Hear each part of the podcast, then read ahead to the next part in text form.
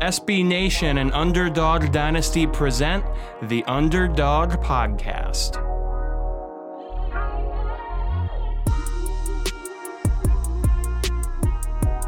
Welcome to another edition of the Underdog Podcast on UnderdogDynasty.com, SB Nation's home for G5 football. As you all know, spring practice is wrapping up for a number of teams. The Southern Miss Golden Eagles are one of those teams as they prepare to jump to the Sun Belt Conference later this year.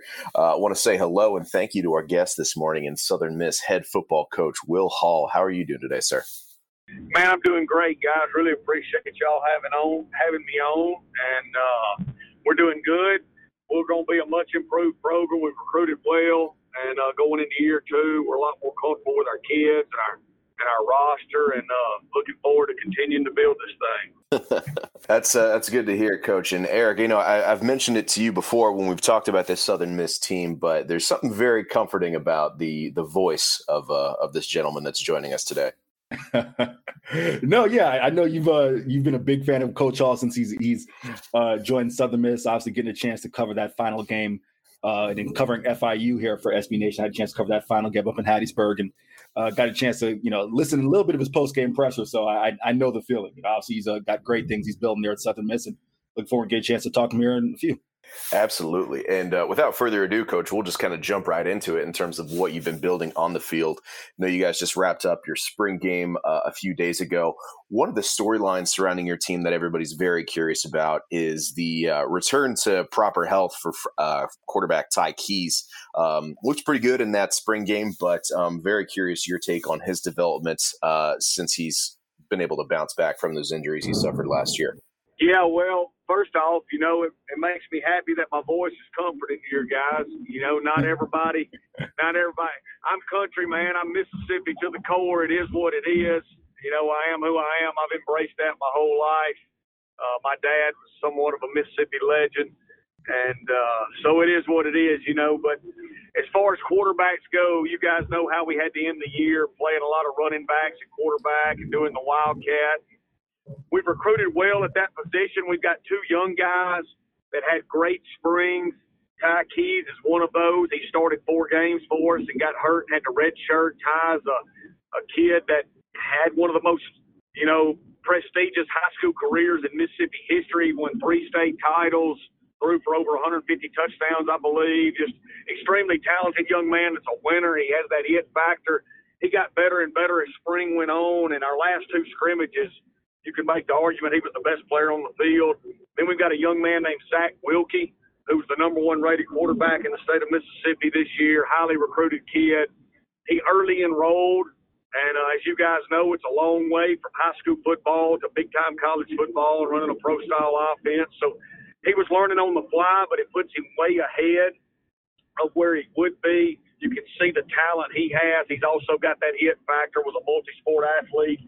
So we're going to be young at quarterback, but we're young and talented. And I would be, I would rather be young and talented than experienced and not talented. So we got to coach them up and continue to build this program. But we're excited about their development and the future of the program. Coach, you mentioned the uh, measures you took with all of the injuries to your quarterback room last year with the implementation of the Wildcat, or as uh, a lot of people like to call it, the Superback system. I would really love for you to go back and, and, talk about how you make that decision to go with the Superback system after everything that happened at the end of last year. And I, am just very curious, how did uh, you know how did that thought into your your mind to implement that kind of strategy? Well, you know, we inherited situation, Eric, where, you know, we only had we started the season with 62 scholarship players in, at the Division One level, and you guys know, you know, the, the scholarship cap number is 85.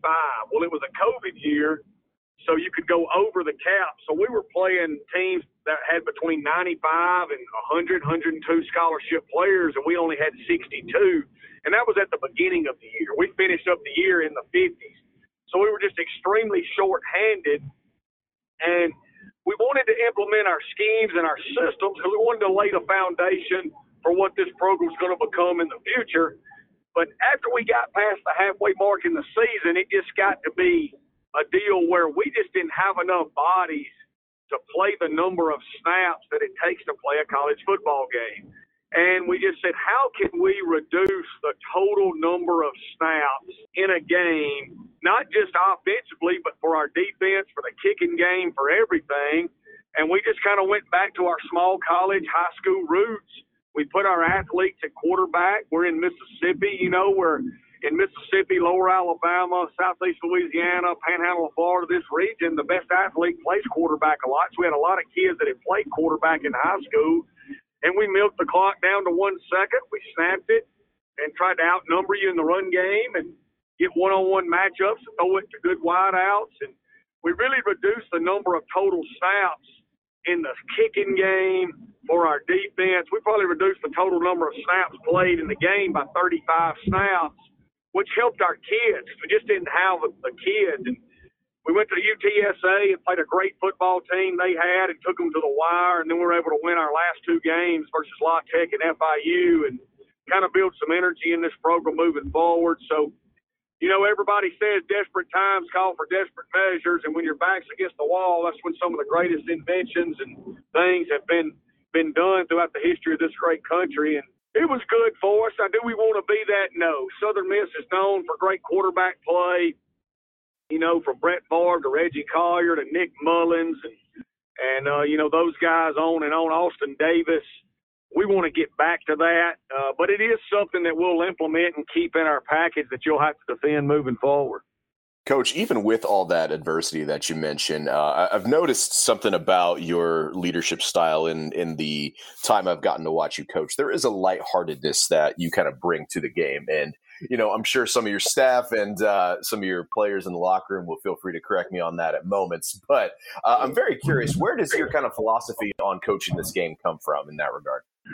Well, a lot from my dad. You know, like I said, my dad's the second winningest high school coach in Mississippi history. We moved around. My dad was a he was a program builder, but he was a people impactor. We would we would build a program, win, and then he would move and go to another area that was down. He never stayed anywhere because he, he wanted to build programs up. And I was I saw at an early age how winning in football, what it does to communities, what it does to morale, what it can do for kids, and how it can change their lives.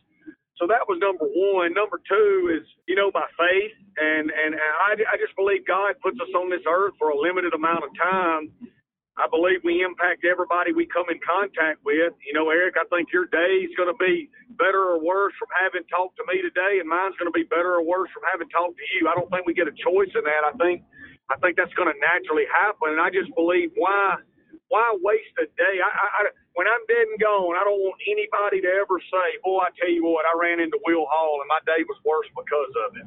And uh, we're we're in Hattiesburg, Mississippi. Football matters we're in the South. Football matters. I didn't make it that way, but it's not changing anytime soon.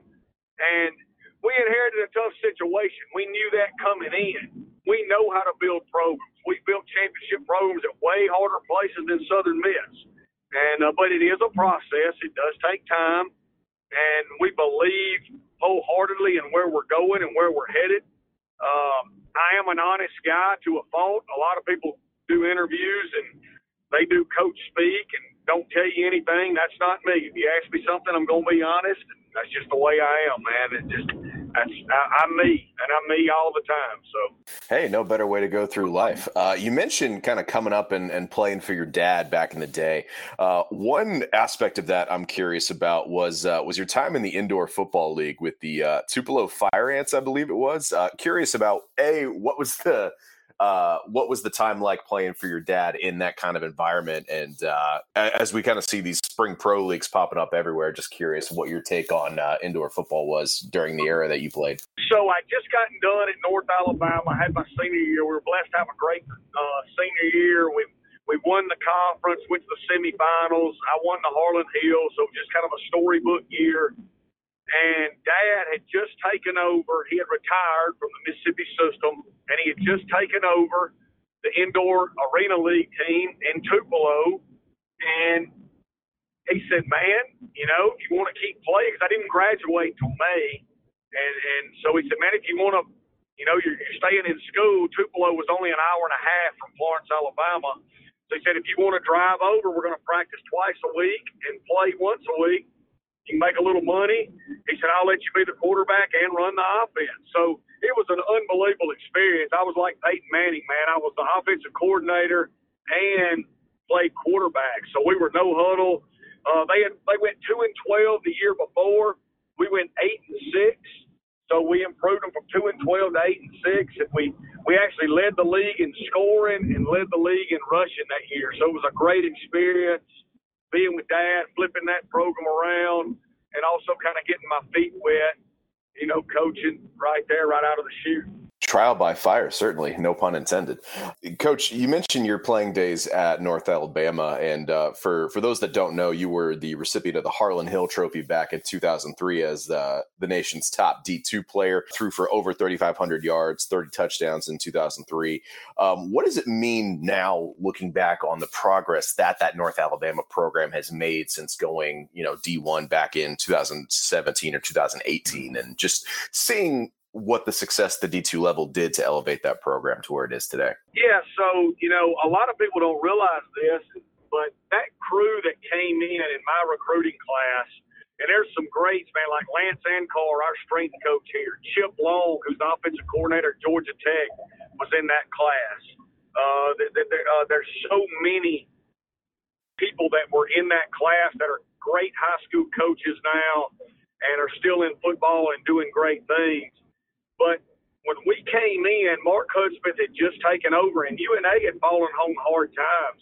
You know, they had won all the championships under Bobby Wallace in the mid 90s, and Coach Wallace had gone D1, and the program had kind of fallen on hard times. Year one, we got there with Coach Hud. Uh, we, we, we won five games. And then the next year, we went undefeated, won the conference, and brought UNA back. And they've really been rolling ever since then. You know, uh, they went on you know, Coach Hud built the program back, was a perennial powerhouse. You know, then Terry Bowden took over and won a bunch of games. Then Bobby Wallace came back and won a bunch of games. And uh, then they transitioned to Division One, and it's just kind of kept it going. So very proud. I know everybody that was in my class and a part of that is so proud of being the group that kind of brought UNA back. And and I'm a I'm a very proud North Alabama graduate. I love my time there. No reason not to. I'm sure a lot of Lions fans would be proud to hear that. Uh, Coach, a couple more questions for you. Um, obviously, you guys are jumping to the uh, Sun Belt prior to the start of this next season. How much does the jump from CUSA to the Sun Belt uh, happening a year earlier affect how you are approaching this season as a coach and as a motivator with your guys? Uh, man, you know, I don't, know that it changes a lot just because of where we're at in our program. We're, we're in a situation where we came in and totally blew a program up, uh, had to dig a new hole, bring in dirt, smooth it out, lay a foundation, make sure we went slow so there was no cracks in it. So, you know, we're, we're, we feel like our foundation's laid. It's kind of time to start building a house on top of it. So we're still in a situation here where we're focusing on us, not really who we're playing. So I don't know if it changes much for us with what we're doing now. For our fan base and for the future, I think it's huge because it is a regional conference, very old school, if you will, how conferences used to be. We'll play nine games this year that are in a four to four and a half hour drive from campus. And when you look at the Sun Belt West, you know, with us, Monroe, Lafayette, uh, Troy, South Al, Arkansas State, and Texas State, and Southern Miss, we're all right here together. And, uh, you know, it'll be a bus league, if you will, where we can drive to our games outside of Texas State. So, fan base is excited. I think it'll be very good for building regional rivalries moving forward, which is what I think Group of Five really needs to try to get back to.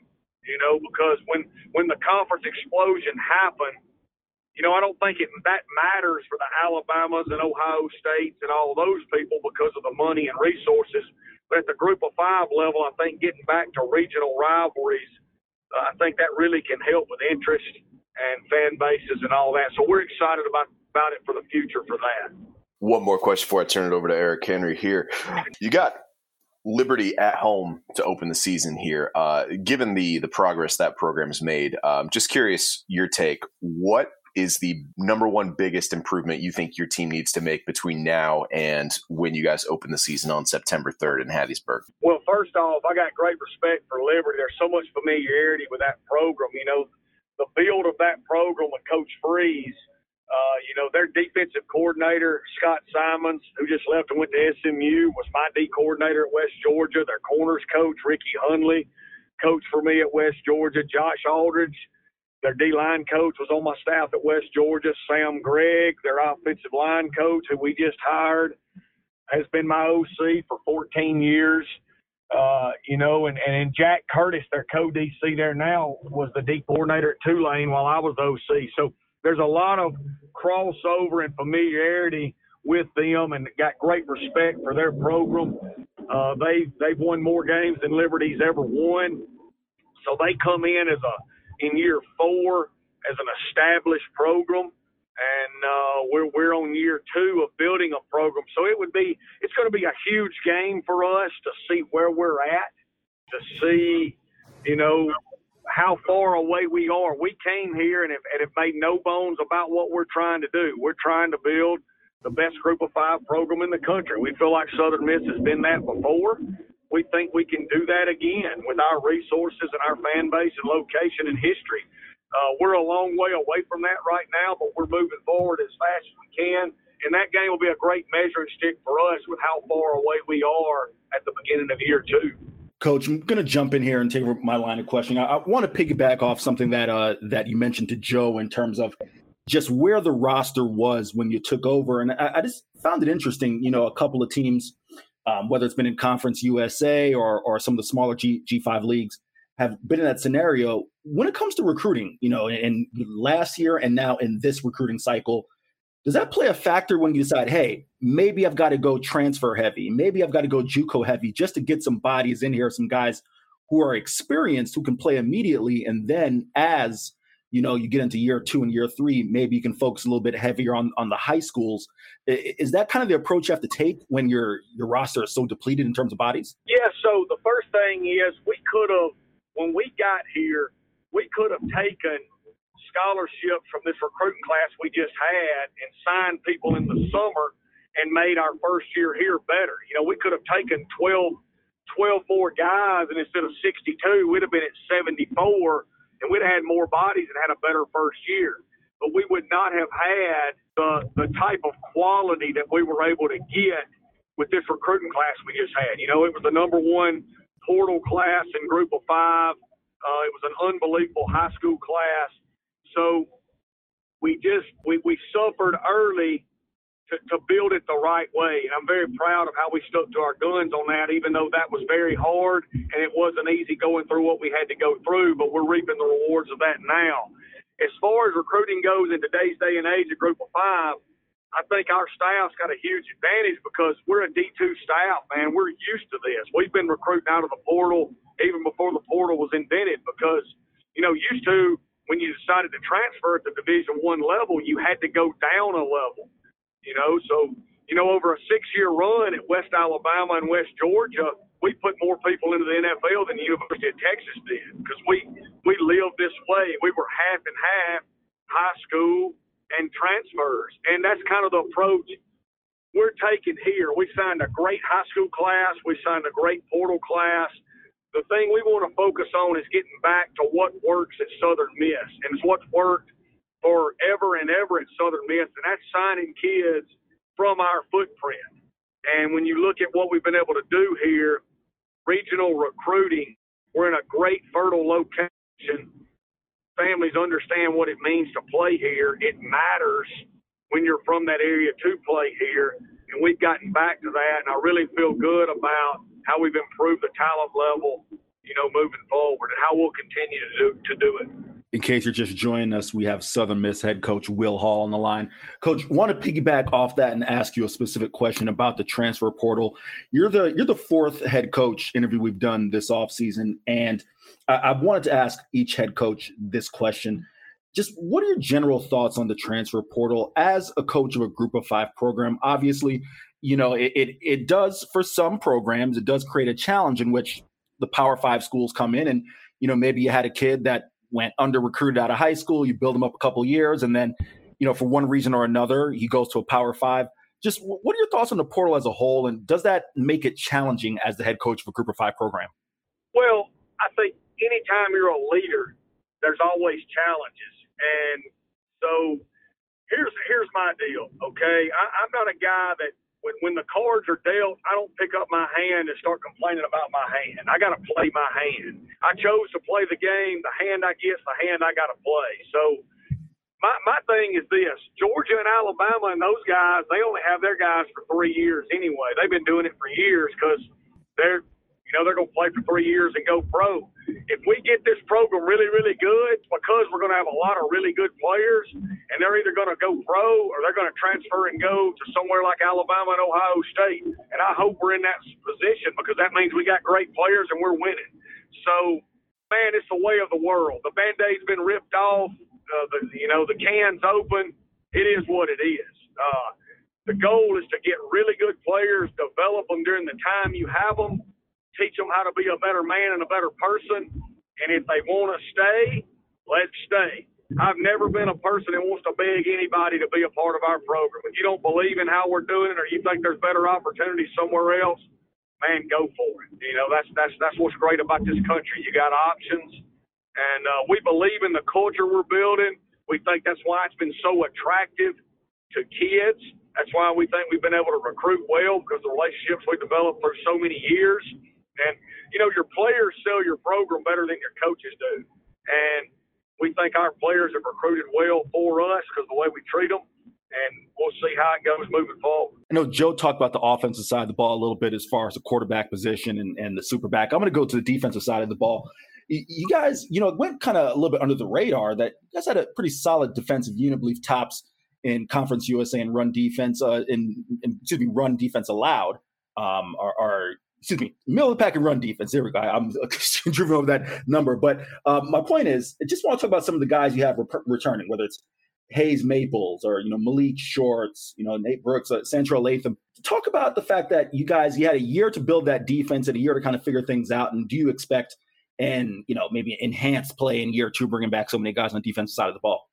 Yeah, you know, it was kind of under the radar. We only gave up 30 defensive touchdowns in a in 12 games. Okay, well, seven of those were to Alabama. So in our other 11 games, we only gave up 23 defensive touchdowns. That's pretty strong in year one. Uh, you know, Southern Miss has been known for nasty bunch forever. We've really embraced that and wanted to bring that back. Uh, you know, we built our program around defense and quarterback development and and so we feel like we took some great strides. We do, man. We got everybody on the back end back. We've got our linebackers back. Uh, we hit and really improved our talent level in the portal on the D line. Uh, you know, some guys coming back that had great years, like you said, Malik Shorts was an outstanding player for us last year. Jay Stanley at safety is another kid that had a great year and really came on in the year. He had, y'all saw he had three turnovers forced in that first half uh, versus FIU. Hayes Maples is a young man that's really taken his game to the next level. Uh, you know, Camp Morrell had a great year for us at Star. Eric Scott at corner really came on. So we feel like, you know, we got a lot of guys back and then we recruited extremely well. So now they're having to compete every day just to hold on to their starting spots, which is what you want to get to. Coach, I want to piggyback off that and, and ask you a, a question how as a coach when you ask your kids to really buy in and, and you go through the year you had last year your kids face all the challenges how comforting how reassuring is it that you know you have receivers like jason brownlee who are obviously very talented players guys like frank gore very talented players and they're willing to make the sacrifice whatever it is for the team you know going down the stretch and realizing hey you know, for a guy like Jason Brownlee, we don't have any quarterbacks left. You're going to have to, you know, catch passes from a running back or Frank Gore. You're going to have to help us out and, and do this. As a coach, how encouraging is that that your your players are willing to make that sacrifice um, and, and really buy in? It was great. You know, it was great. And, and, and, you know, everybody that's a part of this program now, you know, what we tell our kids all the time, everybody that worked out this morning, okay, they stayed through really tough times or they chose to come here even but even in spite of those tough times. You know, so we've got people that are committed right now in our program. There was a lot of people that quit and left the program over the last two years when things were really hard. All right. But everybody that's here now, they made it through it and chose to stay, or they chose to be recruited and signed here in spite of it. So we've got a lot of belief in our program right now. We've got a lot of unselfishness. That's what we preach every day. And, you know, I, I feel really good about, like I said, the foundation and culture we've laid. We're doing extremely well in academics and, and, and in all other facets. We understand we've got to get results on the field that's what it is. You know, it doesn't matter what all all good things we do and how we develop young men. If we don't win, I'll get fired. We won't get to do it anymore. All right. So we've got to start winning, but we feel like we definitely are on track to do that. Final two for you, coach, and we'll get you out of here. Of course, we our regular listeners of the podcast know we like to, you know, end things on somewhat of a lighthearted note. So, first question, coach, obviously with the transition to the Sun Belt, I had a chance to make the drive from South Florida up through uh, through the Panhandle to Hattiesburg to cover that final game, and you know was really impressed about the the game day atmosphere in Hattiesburg. Just wondering for the Sunbelt audience who you know probably have been to a, a game at Hattiesburg or two, but for those who haven't, uh, just you know give them a little bit of insight on on the game day atmosphere and what it's like. You know if you, you're coming to coming to the Rock to watch a game in Hattiesburg. Yeah, one thing that makes Southern Miss so special and unique is the history and tradition. We've won forever and ever here. You know, I mean, we've played in 22 bowl games, won eight conference titles. We've got 125 players drafted from here. Had 18 players play in the Super Bowl. So, you know, there's there's generation upon generation of Southern Miss fans that expect to win. Uh, so I tell people all the time, from a group of five standpoint, it's really hard to beat. You know, we had 23,000 fans here that day, I believe, versus FIU and we were two and nine coming off a three and seven season. So it's real here. You know, when you get back to winning, you're going to have between 30 and 35,000 people at every home game. It's a real fan base that's passionate and it goes back for generation to generation. So uh, it matters here. I've coached at several group of five places where you never get those type of fan bases.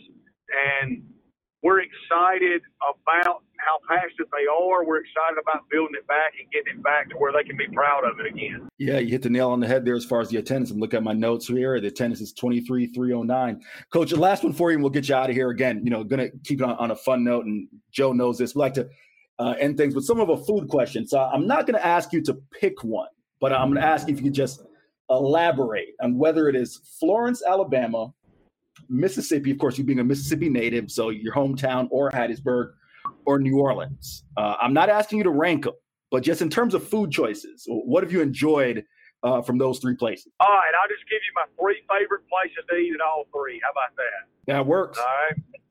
All right, New Orleans, Katie's in Mid City. You can look it up. It's been on diners, drive-ins, and dives. It's classic New Orleans all the way. Phenomenal. Just a little house in a corner in Mid City. All right, uh, and I'm a foodie, man. Me and my wife, we we we, we love local local food. In Hattiesburg, I would go Sully's. Okay, uh, great old country steakhouse. All right, and then in Florence, downtown, Ricatoni's, unbelievable Italian, right there in Florence, Alabama. Uh, long time staple there. So those are three phenomenal places to eat if you're ever in uh, in in those three areas.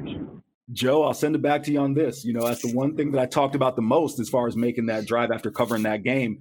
The opportunity to to stop at a you know a few dives, a few you know just spots along the way, driving through the uh, the Panhandle through through Alabama and up into Mississippi. Uh, definitely couldn't beat the eats through that route. So I get coach's thoughts on that. And you know, I, I know you're not getting much of that up there in Portland, right? I, I, have my ways. Anywhere you go in America, I feel like you can find a place called Sully's with something good that's deep fried.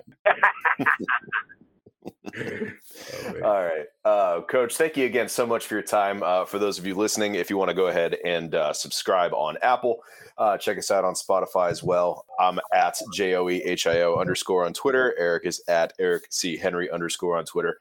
And I will have plenty more uh, from the rest of the coaches in the Sun Belt, CUSA, and the American throughout the offseason. And uh, we're looking forward to bringing that to you. Happy football watching, everybody. We'll talk to you very soon.